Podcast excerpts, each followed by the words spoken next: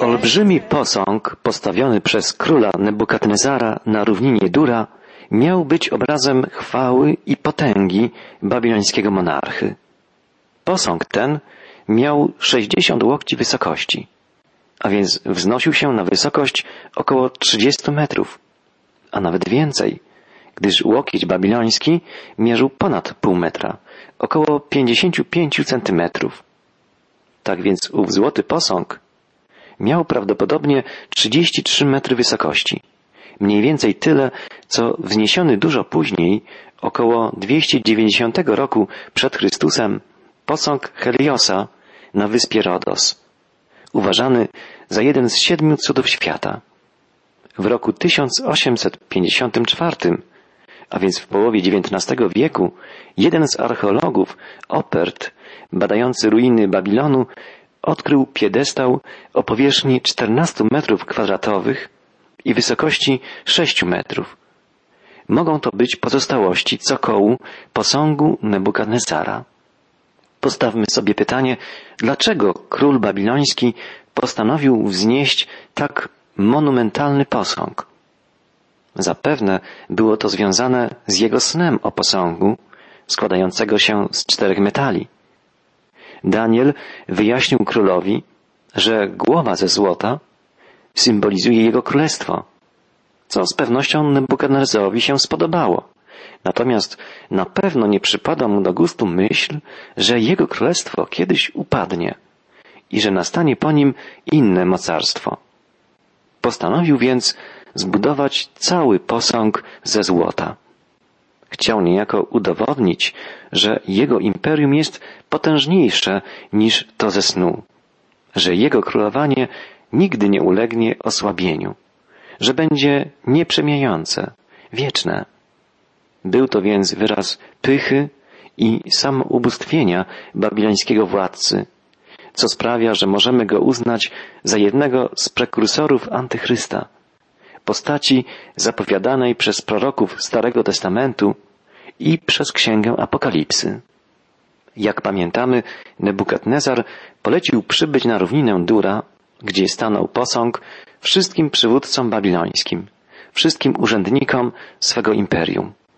Musieli tam więc być także obecni trzej przyjaciele Daniela, Szadrach, Meszach i Abednego, którzy pełnili funkcję zarządców prowincji babilońskiej kiedy zgodnie z poleceniem króla na dźwięk fletów, harf, cytr i wielu innych instrumentów wszyscy upadli i oddali pokłon posągowi, przyjaciele Daniela, jako Hebrajczycy wyznający wiarę w jedynego żywego Boga i tylko Jemu oddający cześć, nie pokłonili się przed posągiem.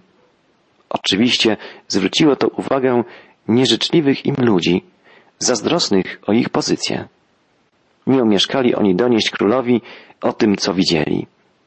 Czytam od ósmego wiersza trzeciego rozdziału Księgi Daniela. Dlatego wtedy pewni mężowie chaldejscy wystąpili i złośliwie oskarżyli Żydów. Odezwali się i tak rzekli do króla Nebukadnesara. Królu, żyj na wieki.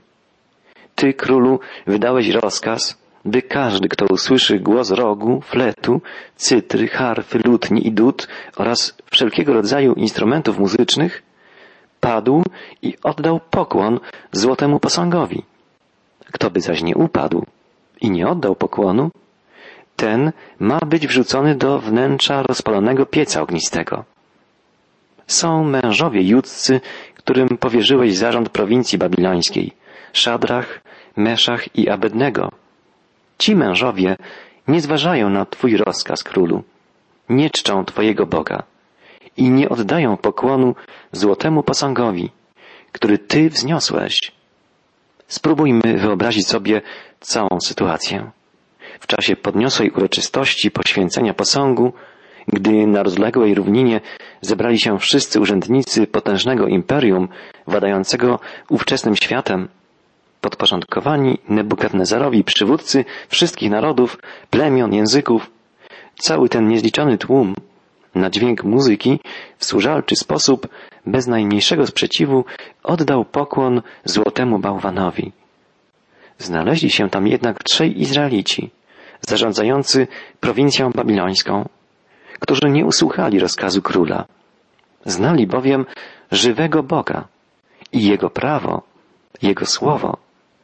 Postanowili Mu być posłuszni. Pamiętali bowiem doskonale Jego wezwanie nie będziesz się kłaniał innym Bogom obok mnie i nie będziesz im służył.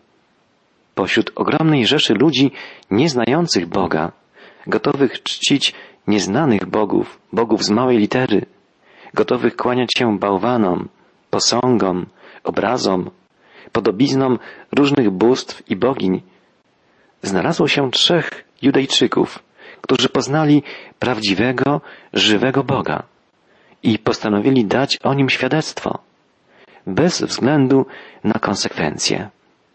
Nie była to rebelia wymierzona przeciw Nebukadnezarowi, ale oczywiste jest, że babiloński monarcha odebrał postawę trzech Judejczyków jako osobisty policzek i wpadł we wściekłość. Czytamy, Wtedy Nebukadnesar w gniewie i złości kazał przyprowadzić Szadracha, Meszacha i Abednego. Przyprowadzono więc tych mężów przed króla. Wściekłość, gniew, złość to reakcja króla, któremu trzej buntownicy odebrali całą radość podniosłej, łechcącej jego dumę uroczystości, w czasie której miał być on przecież ubóstwiany i podziwiany przez wszystkich. Nebukadnesar był człowiekiem wybuchowym, niezrównoważonym, o czym przekonamy się jeszcze niejednokrotnie. Rozkazał przyprowadzić trzech Izraelitów, by osobiście przekonać się, czy oskarżenie wniesione przeciwko nim było prawdziwe. Nebukadnezar odezwał się i rzekł do nich, czy to prawda, Szadrachu, Meszachu i Abednego, że nie czcicie mojego Boga i nie oddajecie pokłonu złotemu posągowi, który wzniosłem? Gdy więc teraz usłyszycie głos rogu, fletu, cytry, harfy, lutni, dud oraz wszelkiego rodzaju instrumentów muzycznych, bądźcie gotowi upaść i oddać pokłon posągowi, który ja wzniosłem. Bo jeżeli nie oddacie pokłonu, będziecie natychmiast wrzuceni do wnętrza rozpalonego pieca ognistego. A który Bóg wyrwie was z mojej ręki? Król daje trzem budownikom jeszcze jedną szansę. Chce złamać ich upór. Przypomina, jaka kara spotka ich w razie niewykonania jego rozkazu. Zwróćmy uwagę na słowa Nebukadnezara, które wypowiedział na koniec. Postawił on pytanie, właściwie retoryczne. A który Bóg wyrwie was z mojej ręki? Babiloński monarcha był pewien, że na to pytanie jest jedna odpowiedź. Żaden, żaden Bóg. Nikt ani nic nie jest w stanie ocalić człowieka wrzuconego do wnętrza rozpalonego pieca. Był przekonany, że ci trzej Judejczycy tym razem go usłuchają. Przecież powtórzył im swój rozkaz osobiście i przypomniał o straszliwej karze, która spotka ich w razie odmowy posłuszeństwa. Usłyszał jednak zdumiewające słowa. Wtedy Szadrach, Meszach i Abednego odpowiedzieli królowi Nebukadnezarowi. My nie mamy potrzeby odpowiadać Ci na to. Nie mamy potrzeby odpowiadać Ci, królu. Były to zaskakujące, wręcz zuchwałe słowa, zważywszy na sytuację.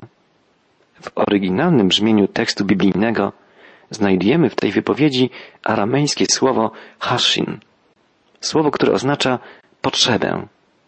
Nie ma potrzeby, by odpowiadać Ci królu, powiedzieli odważnie, śmiało trzej Izraelici. I ta odwaga mogła pochodzić jedynie od Boga, któremu ci młodzi ludzie całkowicie zaufali.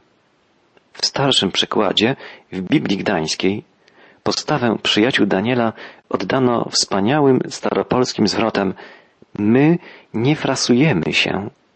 To znaczy, nie zamartwiamy się, jesteśmy spokojni. Tak może w obliczu śmiertelnego niebezpieczeństwa wyznawać tylko wierzący, w pełni ufający Bogu człowiek. Posłuchajmy, co jeszcze powiedzieli królowi babilońskiemu Szadrach, Meszach i Abednego, a właściwie Ananiasz, Miszael i Azariasz, bo takie były prawdziwe hebrajskie imiona przyjaciół Daniela. Jeżeli nasz Bóg, któremu służymy, może nas wyratować, wyratuje nas z rozpalonego pieca ognistego i z Twojej ręki, o królu. A jeżeli nie, niech Ci będzie wiadome, o królu, że Twojego Boga nie czcimy i złotemu posągowi, który wzniosłeś, pokłonu nie oddamy. Są to wspaniałe, pełne wiary i odwagi słowa tych, którzy nie lękają się śmierci. Wiedzą bowiem, że żywy Bóg ma moc, by wyratować ich nawet z wnętrza rozpalonego pieca ognistego. A nawet gdyby tak się nie stało, gdyby wolą Boga było, żeby oddali swoje życie na świadectwo swej wierności, odwagi i ufności, są zdecydowani to uczynić i są w pełni przekonani, że nie byłaby to ofiara daremna. Pomyślmy, jak wielu ludzi wiary oddało swoje życie, by dać świadectwo mocy i potęgi Boga. Pierwsi chrześcijanie ginęli, nie chcąc zapierać się Chrystusa. Mogłoby się wydawać, że ich ofiara była niepotrzebna, bezużyteczna, ale tak nie było. Ich rzymscy oprawcy odeszli w niepamięć. Przeminęła potęga rzymskiego imperium. Natomiast chrześcijaństwo rozwinęło się do rozmiarów religii światowej i przemieniło obraz dziejów ludzkości. Taka postawa i konsekwencja jest możliwa wtedy, gdy ludzie wierzący w pełni ufają Bogu, jako Panu życia i śmierci. Taką wiarę posiadali Ananiasz, Miszael i Azariasz. Powiedzieli zdecydowanie, jeżeli nasz Bóg, któremu służymy, może nas wyratować, wyratuje nas z rozpalonego pieca ognistego i z Twojej ręki, o królu. A jeżeli nie, niech Ci będzie wiadome, o królu, że Twojego Boga nie czcimy i złotemu posągowi, który wzniosłeś, pokłonu nie oddamy. Wtedy Nebukadnezar bardzo się rozgniewał na Szadracha, Meszacha i Abednego i wyraz jego twarzy zmienił się. Odezwał się więc i kazał rozpalić piec siedem razy bardziej niż go zwykle rozpalano. I najmocniejszym mężom w swoim wojsku rozkazał związać Szadracha, Meszacha i Abednego i wrzucić ich do rozpalonego pieca ognistego. Nebukadnesar wpadł w furię. Polecił rozpalić piec siedem razy bardziej niż go rozpalano przedtem. Było to oczywiście niepotrzebne, ale ukazuje to stan serca szalejącego monarchy, któremu ktoś ośmielił się przeciwstawić. Urażona została jego pycha, podeptano jego samoubóstwienie. Wtedy związano tych mężów w ich płaszczach, tunikach, czapkach i w pozostałych ubraniach i wrzucono ich do wnętrza rozpalonego pieca ognistego. Trzej Izraelici zostali wrzuceni do wnętrza rozpalonego pieca, tak jak stali, w kompletnym ubraniu. Zostali związani w płaszczach, tunikach, a nawet czapkach. Piece ogniste w Babilonii budowano z cegieł. Cegły rozpalano od strony wewnętrznej. Z jednej strony znajdował się otwór, przez który wpuszczano paliwo. Był to płyn składający się z mieszaniny ropy naftowej, siarki, smoły i plew. W ten sposób powstawało wewnątrz straszliwe gorąco. Wytwarzała się bardzo wysoka temperatura. Przez odpowiedni otwór można było zobaczyć czeluście pieca i cegły rozgrzane do białości. Tym razem rozpalono piec siedmiokrotnie mocniej niż zwykle. I zobaczmy, jakie przyniosło to skutki. Ponieważ rozkaz królewski był tak surowy, a piec był tak bardzo rozpalony, płomień ognia strawił tych mężów, którzy wnosili Szadracha, Meszacha i Abednego. A ci trzej mężowie, Szadrach, Meszach i Abednego, wpadli związani do wnętrza rozpalonego pieca. Ci, którzy wnosili trzech przyjaciół Daniela do pieca, zostali strawieni przez ogień. Przypomnijmy, że byli to najmocniejsi mężowie w wojsku Nebukadnezara. Trzej Judejczycy znaleźli się we wnętrzu rozpalanego do granic wytrzymałości pieca. Czytamy dalej, że król się zaniepokoił. Nie tym, jak można by sądzić, że piec może wybuchnąć, ani nie tym, że spłonęło kilku jego najmocniejszych żołnierzy. Nie, Nebukadnezara zaniepokoiło coś innego. Zaniepokoił go widok we wnętrzu pieca.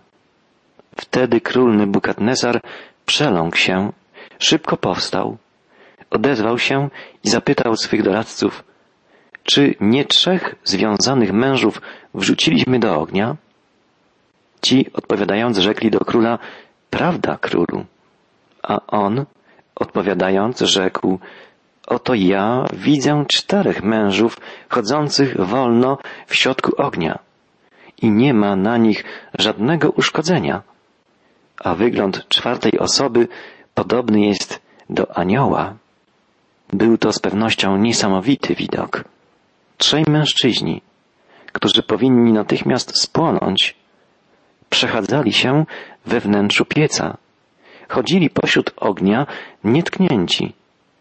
Co więcej, obok nich pojawiła się czwarta postać, podobna do anioła. Owa niezwykła postać jest opisywana w różnych tłumaczeniach inaczej. W Septuagincie czytamy o postaci podobnej aniołowi Bożemu a w innym starym przekładzie greckim Teodocjona czytamy o postaci podobnej Synowi Bożemu. Wszystkie te określenia są tłumaczeniem oryginalnego aramejskiego terminu Bar Elahin, co znaczy istota Boża. Sam Bóg, który włożył w serca tych trzech mężczyzn stanowczą decyzję dochowania wierności, sam poszedł z nimi do ognia, nie tylko by uczcić ich wiarę i by ich ocalić, ale też aby ukazać władcy najpotężniejszego wówczas mocarstwa, że to On, żywy Bóg, posiada wszelką moc, moc przewyższającą nieporównanie potęgę jakichkolwiek ziemskich czy niebiańskich władców.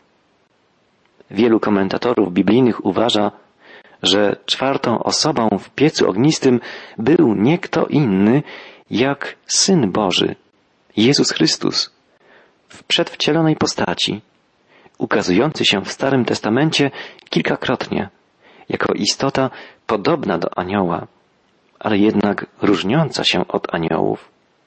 W czasie dalszej lektury Księgi Daniela będziemy mówić o niezwykłej wizji, którą prorok miał nad rzeką Tygrys. Postać, którą tam ujrzał prorok, jest opisana w bardzo podobny sposób w księdze Apokalipsy.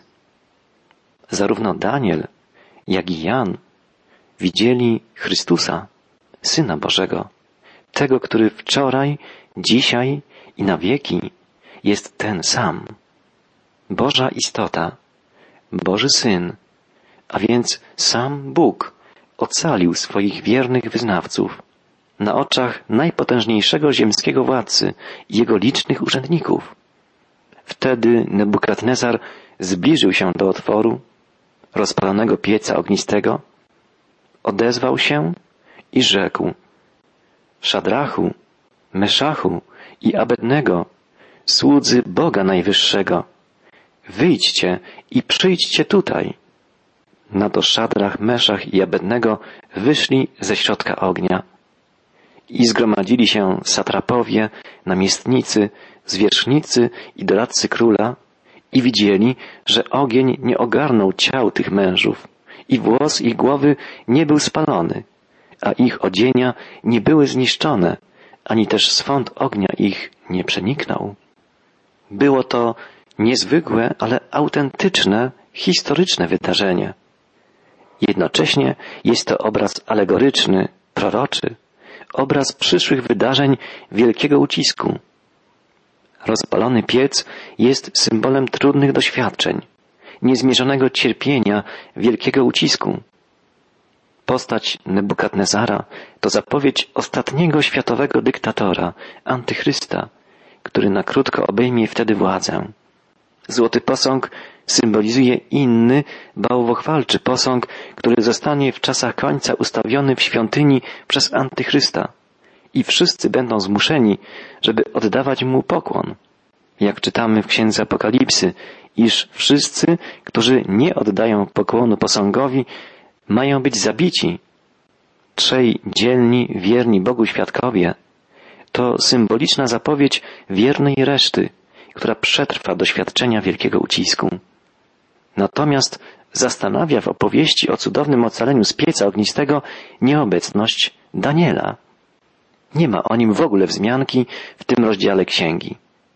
Był on prorokiem i mężem stanu w ówczesnym królestwie.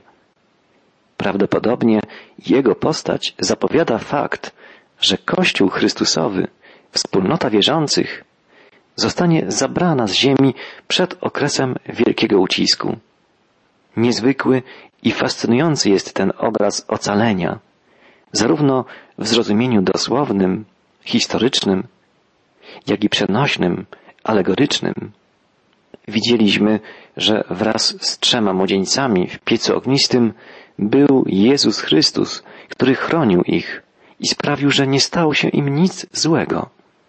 Podobnie będzie w dniach wielkiego ucisku. Jezus ochroni każdego, kto mu zaufa, każdego, kto zwróci się do Niego z prośbą o pomoc. Pan Jezus jest z nami także teraz, dzisiaj, we wszystkich naszych próbach i doświadczeniach. On powiedział przecież, na świecie ucisk mieć będziecie, ale ufajcie, ja zwyciężyłem świat. Chrystus powiedział także, a oto jestem z wami po wszystkie dni, aż do skończenia świata. To wspaniałe obietnice. Drogi przyjacielu, zaufajmy Chrystusowi. A na koniec spójrzmy, jak kończy się opowieść trzeciego rozdziału Księgi Daniela. Nebukadnezar wezwał przyjaciół Daniela do wyjścia z pieca, zawołał Szadrachu, Meszachu, Abednego, słudzy Boga Najwyższego, wyjdźcie. Po raz drugi król babiloński doświadczył mocy żywego Boga. On i jego doradcy, namiestnicy, urzędnicy zobaczyli na własne oczy ocalonych cudownie świadków Boga prawdziwego. Ogień nie ogarnął ich ciał. Włos ich głowy nie był spalony. Ich odzienia nie były spalone, a nawet swąd ognia ich nie przeniknął. Było to potężne świadectwo mocy i opatrzności Bożej. Nebukadnezar odezwał się i rzekł Błogosławiony niech będzie Bóg Szadracha, Meszacha i Abednego, który posłał swojego anioła i wyratował swoje sługi, którzy na nim polegali, którzy zmienili rozkaz królewski, a swoje ciała ofiarowali, byle tylko nie służyć i nie oddać pokłonu żadnemu innemu Bogu, jak tylko swojemu. Dlatego wydają rozkaz. Ktokolwiek należący do jakiegoś ludu, plemienia i języka wypowie bluźnierstwo przeciwko Bogu Szadracha, Meszacha i Abednego, będzie rozsiekany na kawałki, a jego dom zamieniony w kupę gruzu, gdyż nie ma innego Boga, który by mógł wybawić jak tylko ten. Potem król przywrócił Szadrachowi, Meszachowi i Abednegowi dawne powodzenie w prowincji babilońskiej. Przyjaciele Daniela zostali przywróceni do dawnej godności. Podobnie będzie z całym ludem wierzących w czasach ostatecznych. Pan Jezus powiedział, Owce moje głosu mojego słuchają, i ja znam je, a one idą za mną. I ja daję im żywot wieczny i nie zginą na wieki i nikt nie wydrze